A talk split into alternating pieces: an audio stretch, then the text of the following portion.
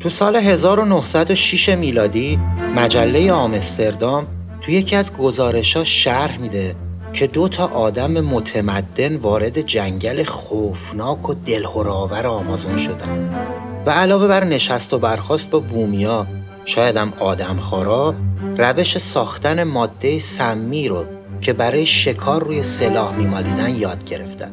تازه یه کوزه از اون سم رو هم زدن زیر بغلشون و آوردن خونه. البته تو آخر اون گزارش کلی از دلیری و شجاعت این دو نفر تمجید و تقدیرم کردن.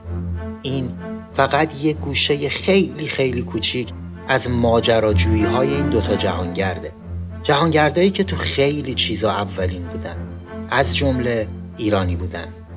تا حالا اسم این دوتا جهانگرد ایرانی به گوشتون خورده؟ اصلا می‌دونستین ایران دوتا جهانگرد مشهور داره که تو زمان خودشون به قول امروزیا بچه معروف بودن. سفرنامه نوشتن. کلی برنامه رادیویی تو سراسر دنیا اجرا کردن و یه عالمه هم مقاله پژوهشی دارن.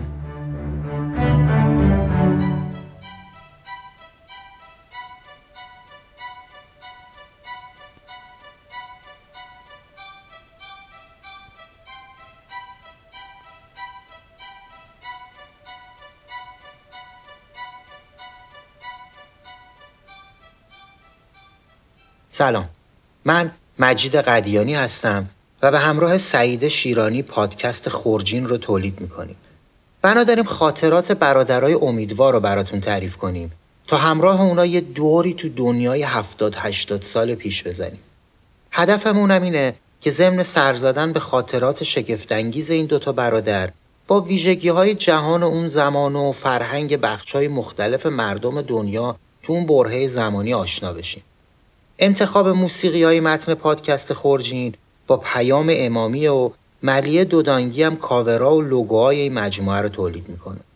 کارهای مربوط به ادیت و صدا برداری و موسیقی ابتدا و انتهای پادکستم با علی امیریانه. حالا که با برا های خورجین آشنا شدین وقتشه که همراهمون بشین تا بریم تو فضای اون سالها و یکم با حال و هوای دنیا تو اون بازه زمانی آشنا بشین. پس بند و بسات گوش دادن پادکست رو وردارین و همراه با ما و خورجینمون دنبال آقایون امیدوار راه بیفتید. راستی یادتون باشه رفقاتون رو هم همراه کنید.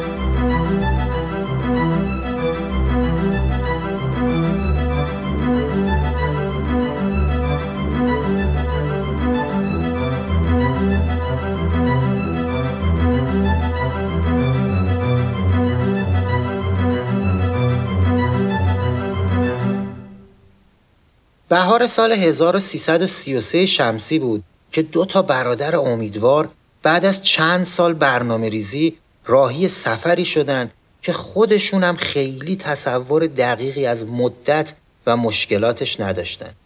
گرچه این دو نفر به معنای واقعی کلمه آدمای امیدواری بودن ولی خب فامیلیشون هم امیدوار بود. دو تا برادر باحال و عشقی. عیسی امیدوار و عبدالله امیدوار. عبدالله متولد 1311 شمسی و عیسی هم متولد 1308 هر دوتاشون کجا به دنیا آمده بودند؟ دروازه دولاب تهران. این دو نفر عضو هیئت کوهنوردی هم بودند و تقریبا به همه قله های بلند ایران مثل دماوند، سبلان، علمکوه و خیلی دیگه که احتمالا من اسمشون رو نمی‌دونم صعود کرده بودن. کلن هم چون ماجراجویی تو خونشون موج می‌زده همه رو از قسمت سختش رفتن بالا. یا به قول کوهنوردا از جبهه های سخت صعود کردن. کلی هم قارنوردی تو رزومه کاریشون دارن. یه باری هم جدا جدا هر کدوم یه دوچرخه برداشتن و به قول خودشون یه ایرانگردی حسابی کردن. ولی اون وسط یه سری هم به ترکیه زدن. خلاصه به قول مادر بزرگ من عین کش تومون میموندن. به همین خاطر شروع می‌کنن به برنامه ریزی برای جهانگردی و سفر به نقطه های گوناگون دنیا. اینقدر جاهای عجیب و غریب میرن و عکس و فیلم می‌گیرن که گزارش و عکساشون سر از روزنامه ها و برنامه های رادیو تلویزیونی دنیا در میاره. مثل همون گزارش اولی که تو پادکست گفتم مال مجله آمستردام. همونی که شرح رفتن برادرای امیدوار به جنگل خوفناک آمازون بود و رسیدنشون به یه قبیله احتمالا آدمخوار. این کار برادرای امیدوار از هر نظر و برای خیلی مهم بوده و هنوزم هست. مثل جامعه شناسایی که روی فرهنگ اقوام کار می‌کنن یا تاریخدانها. حتی فریدون آدمیت که اون موقع سفیر ایران تو لاهه بوده این مسئله انقدر براش مهم بوده و به نظرش برای کشور اهمیت داشته که یه متن گزارش با یه نامه به اداره اطلاعات و مطبوعات وزارت خارجه اون زمان ارسال می‌کنه. اینجا این وسط یه چیزی بگم. فریدون آدمیت شخصیت برجسته و خیلی مهمیه. به ویژه تو تاریخ دیپلماسی ایران که شرح و شخصیت زندگیش تو این پادکست نمی ولی توصیه می‌کنم یا شاید هم خواهش می‌کنم که حتما برین و دربارش بخونین. آدمیت کتابای مهمی هم نوشته که بیشترشون به تاریخ مشروطه و شخصیت های اون زمان مربوطه. برگردیم به قصم برادرای امیدوار سفرنامه خودشون رو اینجوری شروع کردن. ما دو برادر بودیم. دو برادر با قلبی به سختی فولاد. روحی پرشور و عزمی راسخ و تزلزل ناپذیر آن روز وقتی نخستین گام را به سوی سرزمین های دور و ناشناخته برداشتیم می‌دانستیم که در راه ما همه چیز هست.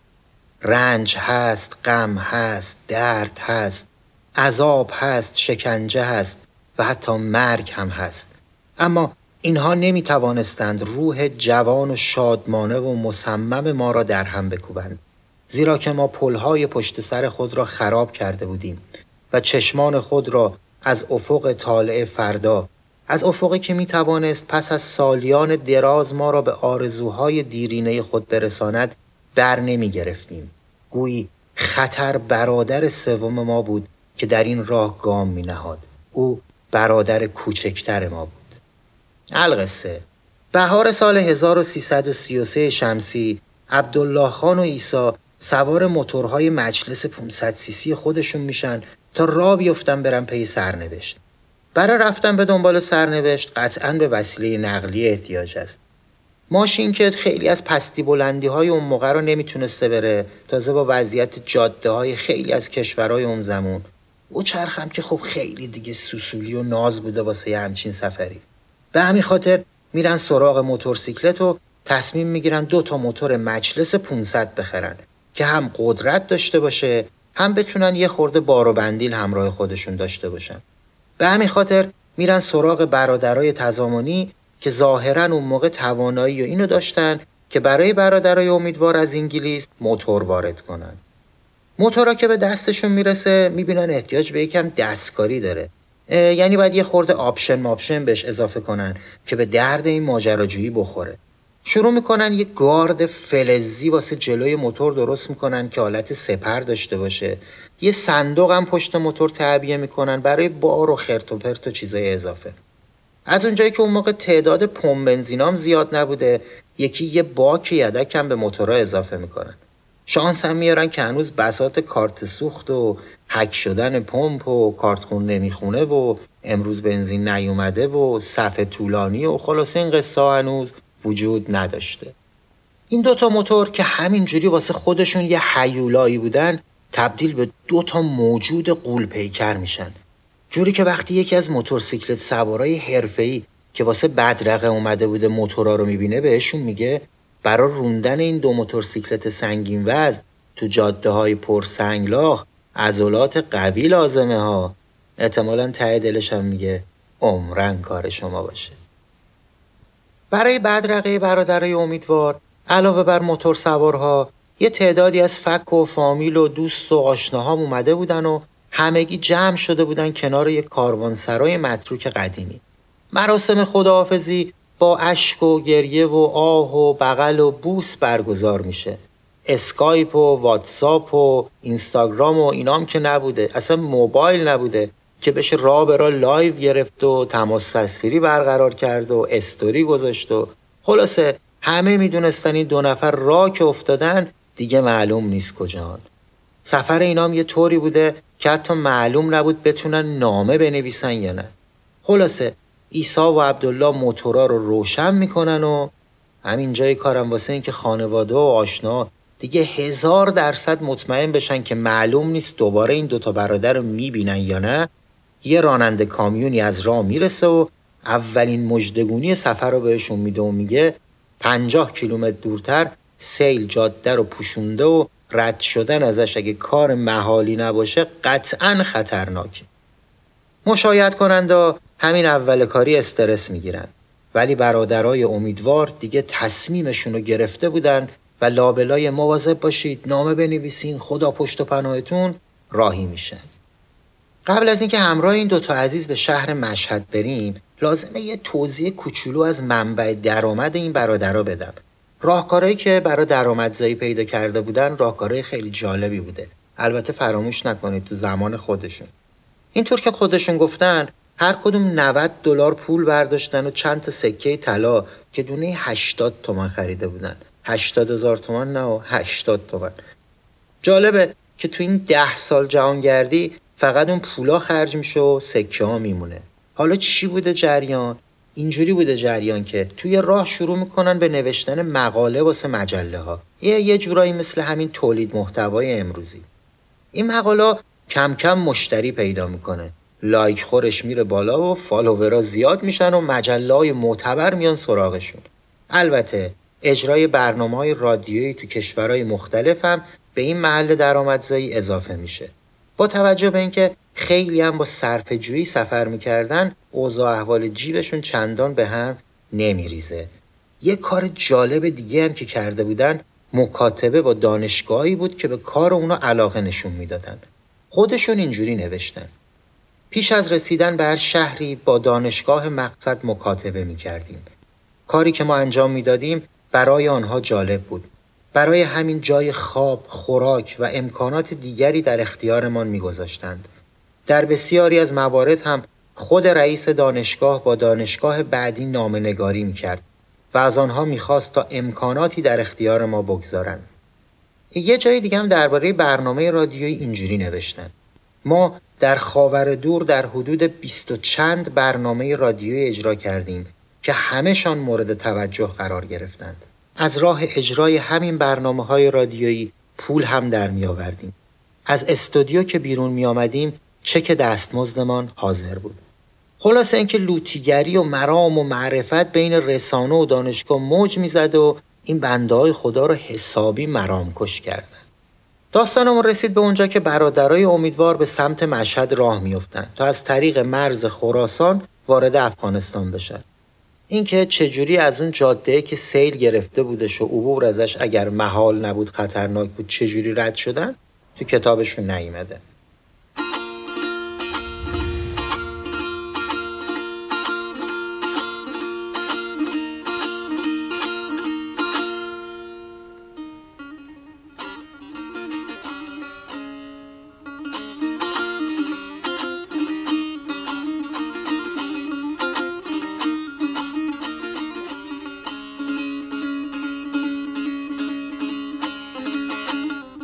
برخلاف همه جهانگردا که می‌رفتن اروپا و کنار برج ایفل و کاخای ونیز و آثار باستانی آتن عکس مینداختن اونا تصمیم داشتن به سمت آسیا و آفریقا برن تا اون حس ماجراجویی وجودشون ارضا بشه. البته علاوه بر این حس ماجراجویی به اینم فکر کرده بودن که با موتورسیکلت اگه برن سمت آسیا از نظر اقتصادی هم بهتره. چون بیشتر جاها راه سفر با کشتی وجود داره و بردن دو تا موتور توی کشتی براشون هزینه نداره. حالا تصور کنید که نیمه های شبه و این دوتا برادر تو دره در حال روندن موتورن که یک دفعه دو شاخه یکی از موتورسیکلت ها نصف میشه. اما اون از جنس خارجی. و وسط تاریکی و ظلمات گرفتار میشن. از طرفی هنوز نظم و نسق رساخانی همه جا رو زیر چتر خودش در نیاورده بوده. و از بخت بلند اون منطقه به راهزنی و قتل مشهور بوده. اینا هم که دلار و سکه 80 تومنی و بار و بندیل و باک یدک بنزین و دو تا موتور حسابی خلاصه به قول خودشون وحشت و حراس دمافزونی بر روحمان چنگ می‌زد. حدود سه کیلومتری به جای اینکه اینا سوار موتور بشن موتور سوار خودشون می‌کنن و پیاده راه میفتن تا می‌رسن به یه قهوه خونه سوت و کور. اونجا یه چای املت می‌زنن و شروع می‌کنن به برنامه ریزی دو تا راه داشتن. یکی اینکه مسیر کوتاه تهران تا قهوه خونه رو برگردن و بعد از تعمیر موتور دوباره راه بیفتن. یکی دیگه هم این که 520 کیلومتر راه تا مشهد رو برن و امیدوار باشن که شاید قطعه موتور مجلس رو پیدا کنن و برن پی جهانگردیشون. من اگه بودم که قطعا برمیگشتم تهران کلنم قید سفر رو می‌زدم. چون سالی که نکوست همین اول کاری از بهارش پیداست. اما خب من اونجا نبودم و برادرای امیدوارم گویا با کارای ساده بدنشون سازگار نبوده. ضمن اینکه قبلا هم با هم طی کرده بودن که تحت هیچ شرایطی رو به عقب بر نمیگردن. کار سیویل گرو گذاشته بودن. واسه همین یکی از برادرها تو قهوه خونه میمونه و اون یکی سوار موتور سالم میشه و میره مشه. با کلی تحقیق و تفحص بالاخره قطعه رو پیدا می‌کنه و برمیگرده به همون قهوه خونه و موتور رو تعمیر می‌کنن و راه میفتن همینجا اضافه کنم این دوتا خانداداش چند سالی قبل از سفر رو به پسنداز و آماده کردن خودشون برای این کار گذرونده بودن. به همین خاطر ستاره شناسی و گیاه شناسی و مسیریابی و مکانیکی و خلاصه هر چی که فکر می‌کردن لازمه رو یاد گرفته بودن. وقتی به مشهد می‌رسن می‌بینن که مسابقات قهرمانی کشور داره اونجا برگزار میشه. حالا مسابقه چی چی بوده تو کتابشون نگفتن. ظاهرا کسی هم ازشون نپرسیده. اما به دلیل همین مسابقات مهم و با توجه به اینکه برادرای امیدوار ورزشکار بودن و کوهنورد بودن حالا به جرگه موتورسوارا پیوسته بودن مورد لطف مردم و ورزشکارا و قهرمانا قرار می‌گیرن. آقای رام استاندار خراسان و سرهنگ شقاقی فرمانده هنگ ژاندارمری کلی تحویلشون می‌گیرن و باشون همکاری می‌کنن. تو پرانتز بگم این آقای رام همونیه که یه مدت کوتاهی تو دولت مصدق وزیر کشور بوده. حالا یه موتورسوار خیلی معروف ایرانی به اسم بمبئیچی هم که جاده رو مثل کف دستش میشناختم اونجا بود و همراه یه تعداد دیگه موتورسوار این دو نفر رو تا مرز افغانستان بدرقه می‌کنه. سر مرز سرهنگ رحیمیان مرزبان خراسان به دیدنشون میاد و کارهای معرفی و خروجشون رو انجام میده. جناب سرهنگ تا ته خاک ایران اسکورتشون می‌کنه. فاصله بین مرز ایران و افغانستان 15 کیلومتر بوده که همش هم تلهای روان بوده. و موتور سواری تو اون وضعیت کلی مشقت و سختی داشته. بعد جناب سرهنگ یه جایی وای میسه و با نشون دادن یه حفره بهشون میگه اینجا ته خطه. بعد از اون حفره دیگه ایران نیست. اونجاست که دوتا برادر زانو می‌زنن خاک وطن رو میبوسن و خیلی دچار قلیان احساسات میشن. البته بعدش اینجوری میگن که برای ما دو برادر که اراده کرده بودیم سالهای دراز از عمر خیش را در زوایای این جهان پرآشوب سپری سازیم دنیا حکم کشوری واحد داشت که همه تابع آن هستیم. و اگرچه در این جهان پرنشیب و فراز هر قوم آینی دارد و هر ملتی پایبند مراسمی است و هر کشوری به سنن باستانی خود افتخار می کند اما از نظر ما همه افراد بشر همه انسانها از هر رنگ و نژاد از نقطه نظر هدفهای کلی یکسانند. جناب سرهنگ رحیمیان هم وسط این بروز احساسات یه جایی رو تو افق بیانتهای شهر نشونشون میده و همونجور که گفتیم یه حفره رو نشون می‌کنه و میگه از اینجا به بعد دیگه ایران نیست و برمیگرده سر مرزبانیش. و برادرای امیدوار همانند حضرت موسی که در بیابانهای بیکران فلسطین رها شده بود رها میشن. منتها یه فرقی با حضرت موسی داشتن که این دوتا بزرگوار دوتا موتورسیکلت و یکم دلار و چندتایی هم سکه 80 تومنی داشتن.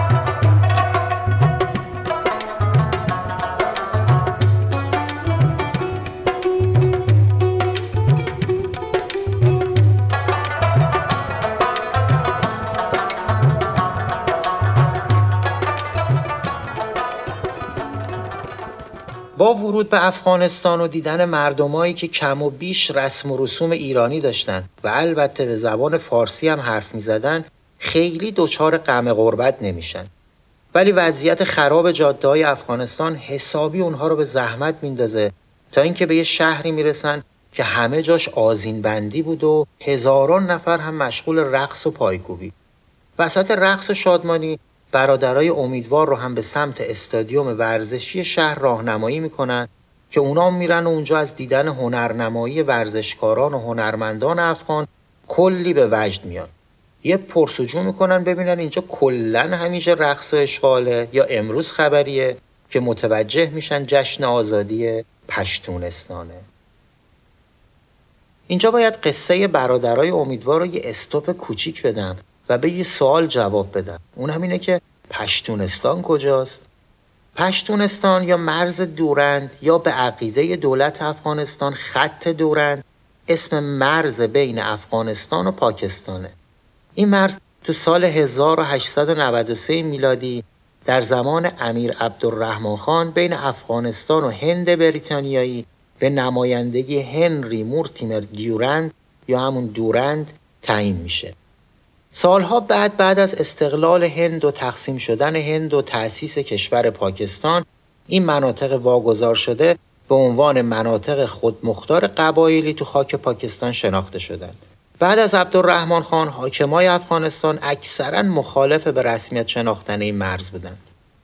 البته مردم هم دو طرف مرز آزادانه و بدون ویزا رفت آمد می‌کردند.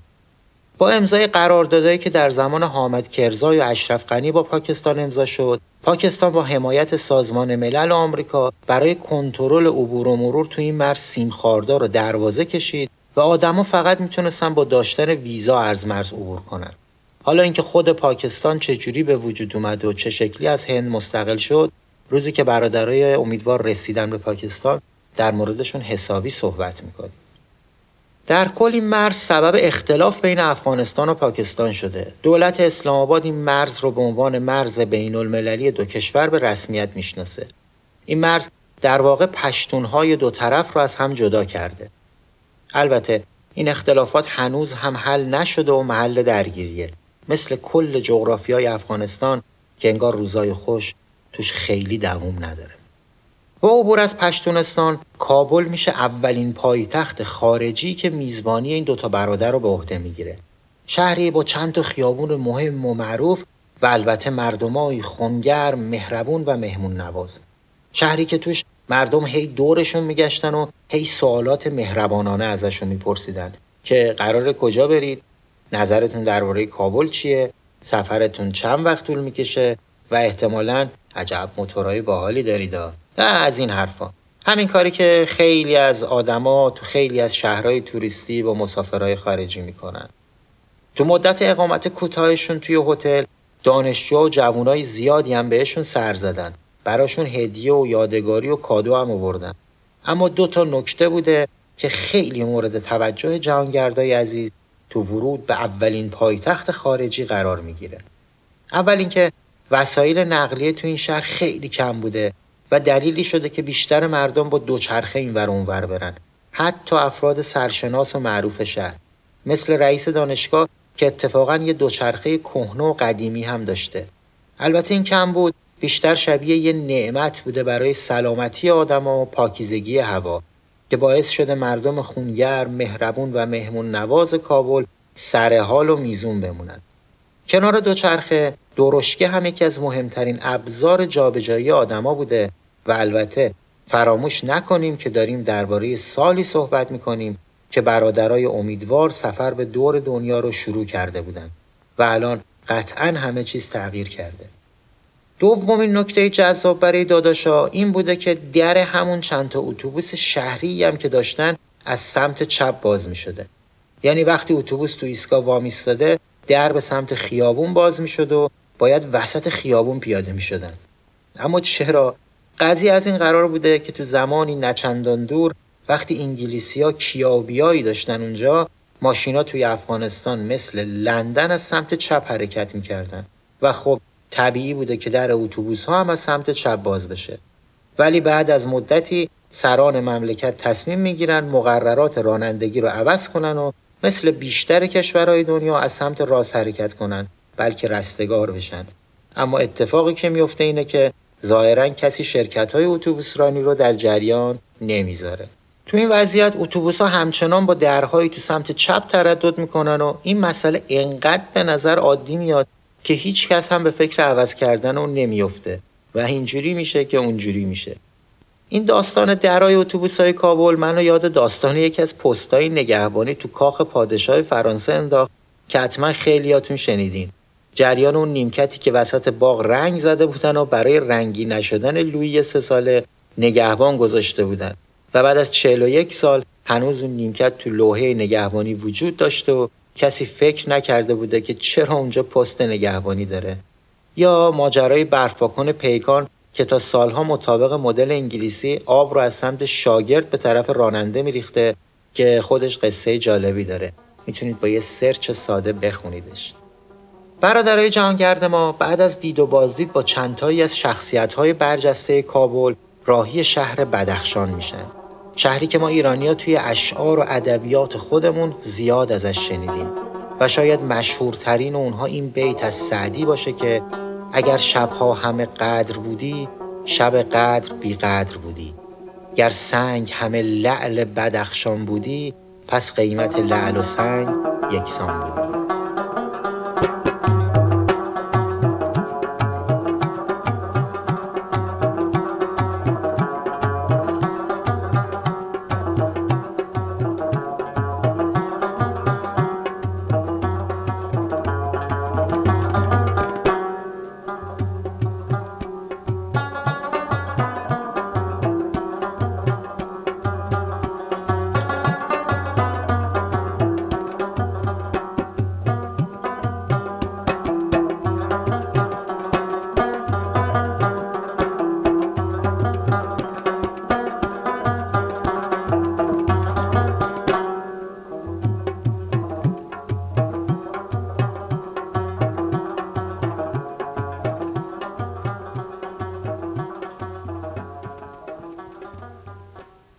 بدخشان تو شمال شرقی افغانستانه.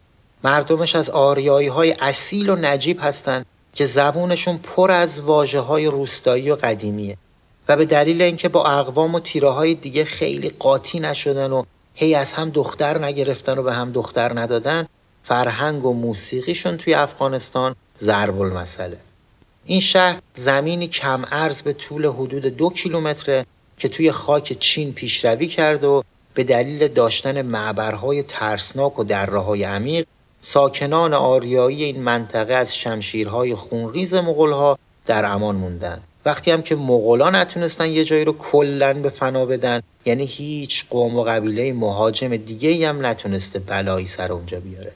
و بدخشانی ها تاریخ نسبتا آرومی داشتن.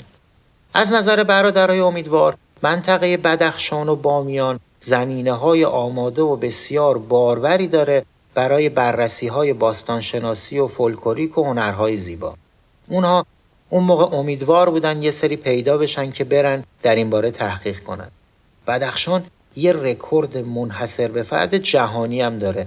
اون هم اینه که با داشتن چندین زلزله بالای هفت ریشتر صاحب مقام و مرتبتی شده بین شهرهای جهان. البته وچه تصمیه بدخشان هم احتمالا از همین زمین لرزه ها بوده. اساتید اینجوری روایت کردند که در سنه 120 هجری و در زمان خلافت عباسیان زلزله وحشتناکی اون منطقه رو لرزوند و کوه شقنان شکافت و کلی لل ریخ بیرون و اسم اون منطقه شد سرزمین لل یا همون بدخشان. در حال حاضر هم لاجورد بدخشان تو دنیا خیلی معروفه. استاد سعید نفیسی هم توی یکی از سخنرانی های خودش اشاره کرده که آریایی ها از منطقه پامیر به باقی دنیا سرازیر شدن و بدخشان یک تاریخ ده هزار ساله داره. جناب ملک و شعرهای بهار هم سرچشمه زبان فارسی رو از اون منطقه می‌دونه. اینقدر مردم این ناحیه عاشق شعر و شاعری بودن شاید هم هستن که از ظهور اسلام تا زمانی که برادرای امیدوار سفرنامهشون رو نوشتن نزدیک به 500 شاعر صاحب دیوان داشتن.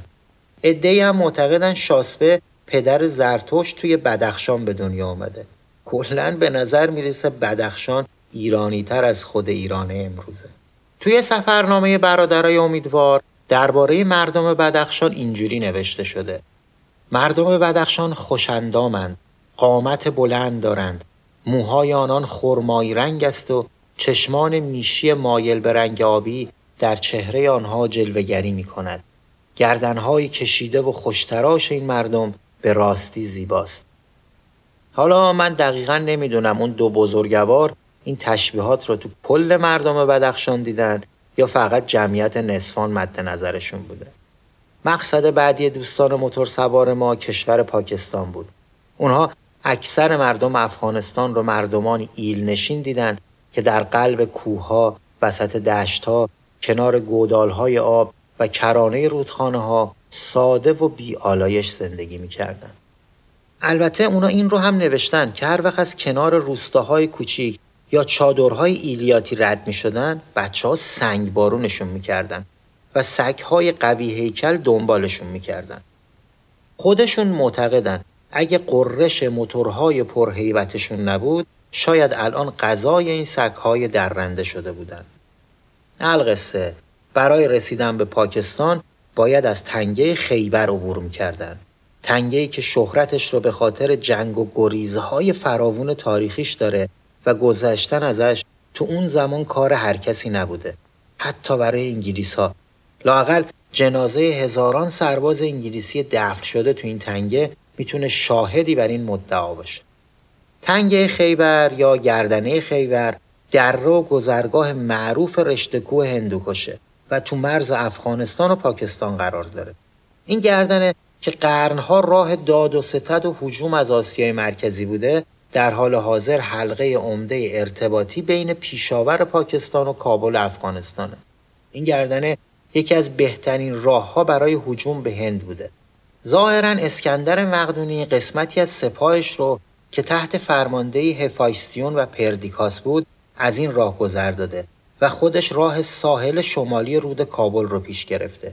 اگه بخوایم یکم جزیتر به تاریخ این گردنه هولناک نگاه کنیم باید بگم دوازده ژانویه سال 1397 میلادی امیر تیمور گورکانی به منظور تصرف هند از گذرگاه خیبر گذشته 341 سال بعد دقیقا تو همون ماه نادرشاه افشار هم ارتش ایران را از این گذرگاه وارد شبه قاره هند کرده و هر دو هم موفق به تصرف دهلی شدند. تیموریان که بعدها با کمک صفویه بر هند شمالی و غربی مسلط شده بودند مدتها به این سرزمین حکومت کردند که تو تاریخ به امپراتوران مغولی هند معروفند و نادرشاه با تصرف دهلی با اینکه پادشاه تیموری وقت رو ابقا کرد باعث تضعیف این امپراتوری شد و راه رو برای تصرف و استعمار و سپس تجزیه این شبه قاره توسط انگلیسیا هموار کرد. از نادرشاه واقعا توقع نداشتم. انگلیسی ها هم یه قرن و نیم بعد از عبور نادر از تنگه خیبر تو همون منطقه به دست افغان ها قتل عام شدن. خلاصه اینکه خیلی جای ناجوری بوده این تنگه. برادرای امیدوارم با هر مصیبتی که بوده از اونجا گذشتن و از جلال آبادم رد شدن و به مرز رسیدن که اتفاق ناگواری براشون رخ میده. و اگه شانس همراهشون نبود الان ما هیچی از این برادران نشنیده بودیم که هیچ کسی هم نمی‌دونست این دو نفر رو کجا به خاک سپردن. انقدر نجات پیدا کردنشون شانسی بوده که خودشون توی کتاب برای این بخش تیتر معجزه رو انتخاب کردن و نوشتن اگه معجزه رخ نداده بود الان در مرز افغانستان مدفون بودیم و شما از راه دور برای ما فاتحه میفرستادید. ولی قافل از این بودن که ما اصلا نمی‌دونستیم جریان چیه و برادرای امیدوار کیه که بخوایم براشون فاتحه بفرستیم؟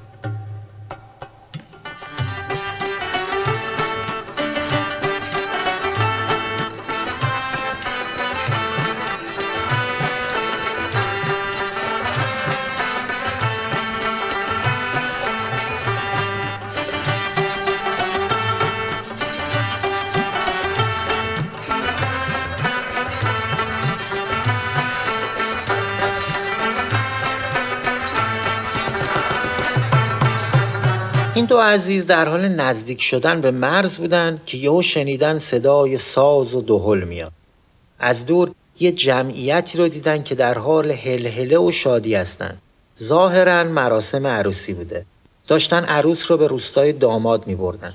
از همون دور می بینن عروس داخل یه هجله آراسته و مجلل نشسته و زنها با لباسهای فاخر و بومی دور شادی می‌کنن. مردا هم یه صد متری دورتر تیر در می‌کنن. البته رو به آسمون. با دیدن این صحنه و رویت یه مراسم عروسی به سبک و سیاق بومی خیلی هیجان زده میشن. با اینکه سر و خاکالودی داشتن و خیلی مناسب حضور تو مهمونی عروسی نبودن ولی سریع بساط عکاسی رو برپا می‌کنن تا یه چندتایی عکس ناب بگیرن که چشمتون روز بد نبینه مردای غیرتی قبیله از دیدن اینکه دو تا موتوری دارن از ناموسشون عکس می‌گیرن و معلوم نیست فردا پس فردا این عکس سر از کجا در بیاره. سنگ و کلوخ و هر چی دم دستشون بوده رو پرت می‌کنن سمت این دوتا اجنبی عکاس.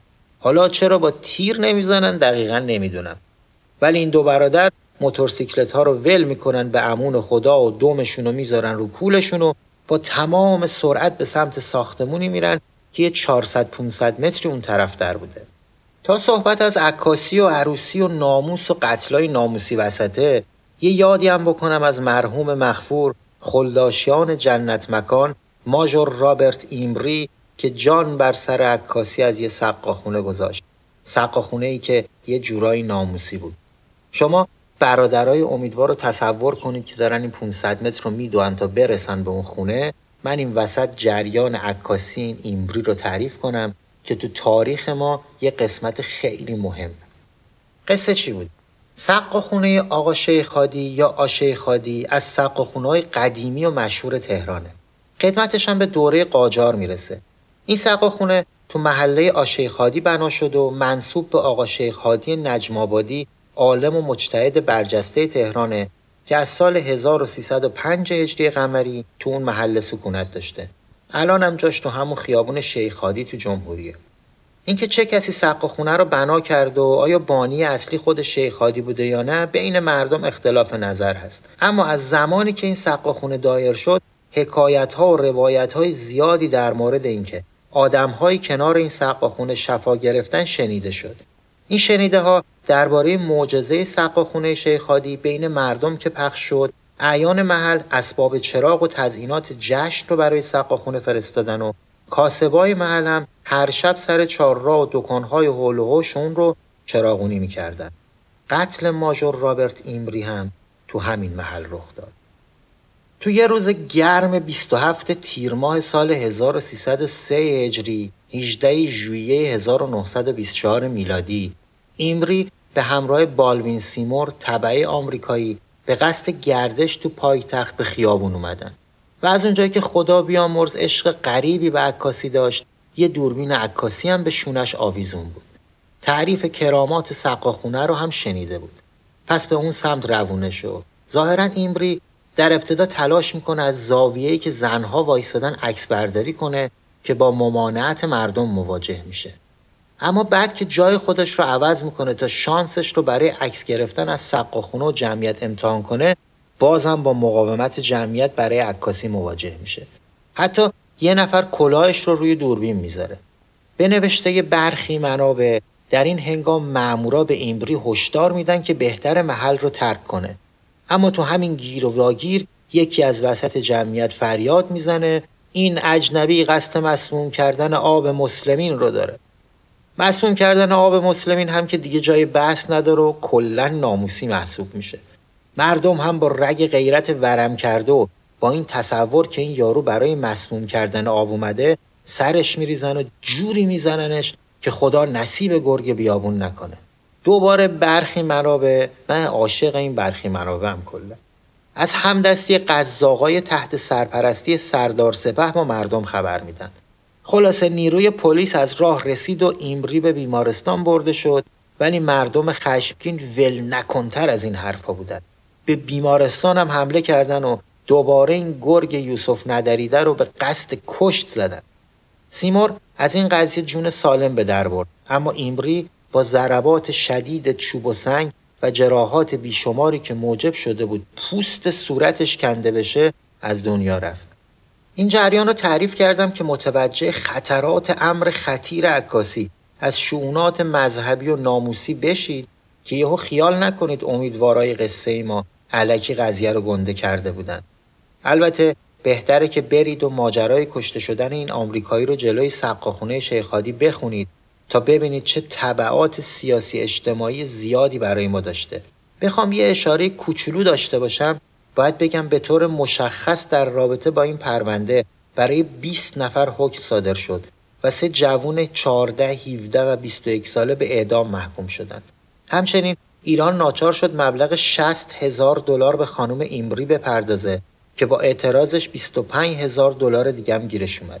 احتمالا به همسر بعدیش هم پیشنهاد عکاسی از سق و خونه رو داده که تو برخی از منابع چیزی ازش به میون نیامده. سیمون سه هزار دلار گرفت و دولت آمریکا هم برای هزینه های حمل جسد به واشنگتن 110 هزار دلار دریافت کرد. یعنی سقاخونه برای هر کسی کرامت نداشت واسه آمریکا و بازماندگان مرحوم مغفور خوب درآمد داشت. برگردیم سراغ برادرای امیدوار که در حال دویدنن واسه اینکه برسن به اون ساختمون. برادرای امیدوار ترسون ترسون لرزون لرزون خودشون رو رسوندن به ساختمونی که 500 متر اون طرفتر بوده. به حوالی ساختمون که می‌رسن دو ژاندارم مسلح سراغشون میان و اینا هم نفسزنون و عرق ریزون به جای اینکه یک شاخه گل در دستشون باشه سریع شرح ماوقع میدن و برای جونشون و البته موتورهاشون ابراز نگرانی می‌کنن تو همین هیس و بیس ریش سفیدهای قومم به اونجا می‌رسن و هرچی امیدوارا میگن که هیچ عکسی نگرفتن تو کت زعمای قوم نمیره که نمیره اصرار پشت اصرار که باید دوربین ها باز بشه. دوربین هم که دیجیتالی نبوده همون یه دونه عکس دیلیت کنن. کلا عکس از بین می‌رفته. تو این وضعیت بلبش و یه دفعه ژاندارم ها از امیدوارها طلب گذرنامه و روادید خروج می‌کنن و بین رد و بدل شدن کلماتی مثل روادید، گذرنامه، شیب، بام معلوم میشه که یک دل غافل. اینا اصلا اطلاع نداشتن برای عبور از مرز افغانستان به پاکستان. نیازی به روادید خروج هست و قوز بالای قوز میشه.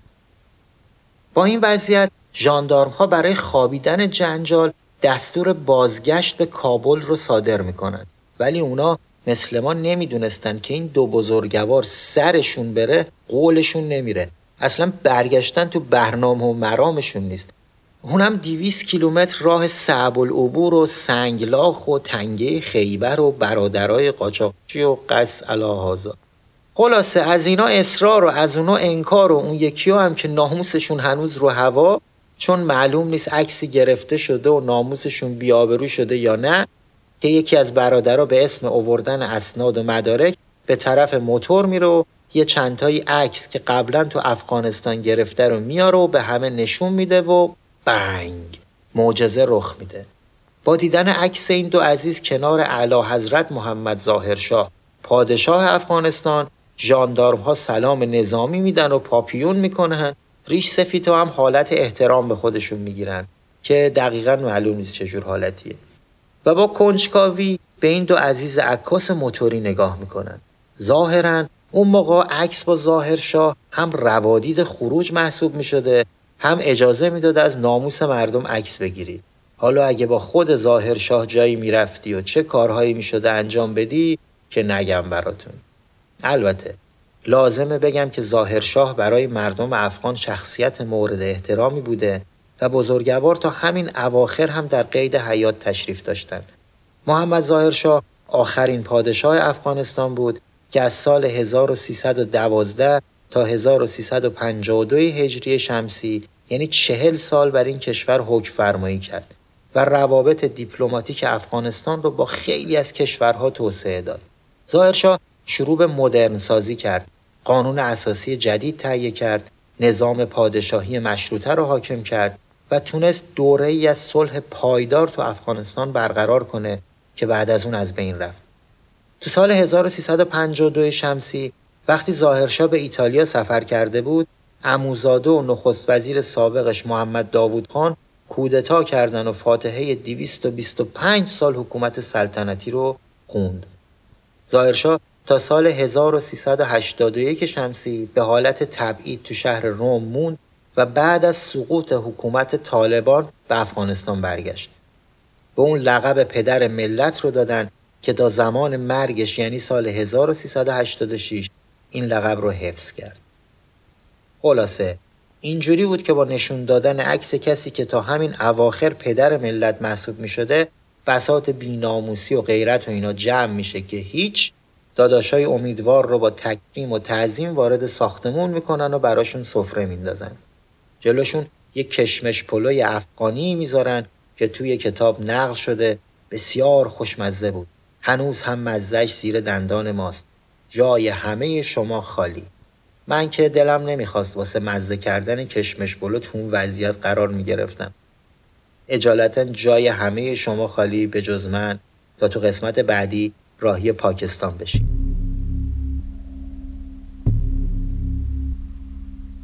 تو قسمت بعد قرار راهی پاکستان بشیم و اونجا با ماجراجویی ها و اتفاق های عجیب و غریب این دوتا برادر آشنا بشیم و البته مثل همین قسمت یه دوری هم توی تاریخ و جامعه شناسی و فرهنگ مردم اونجا بزنیم.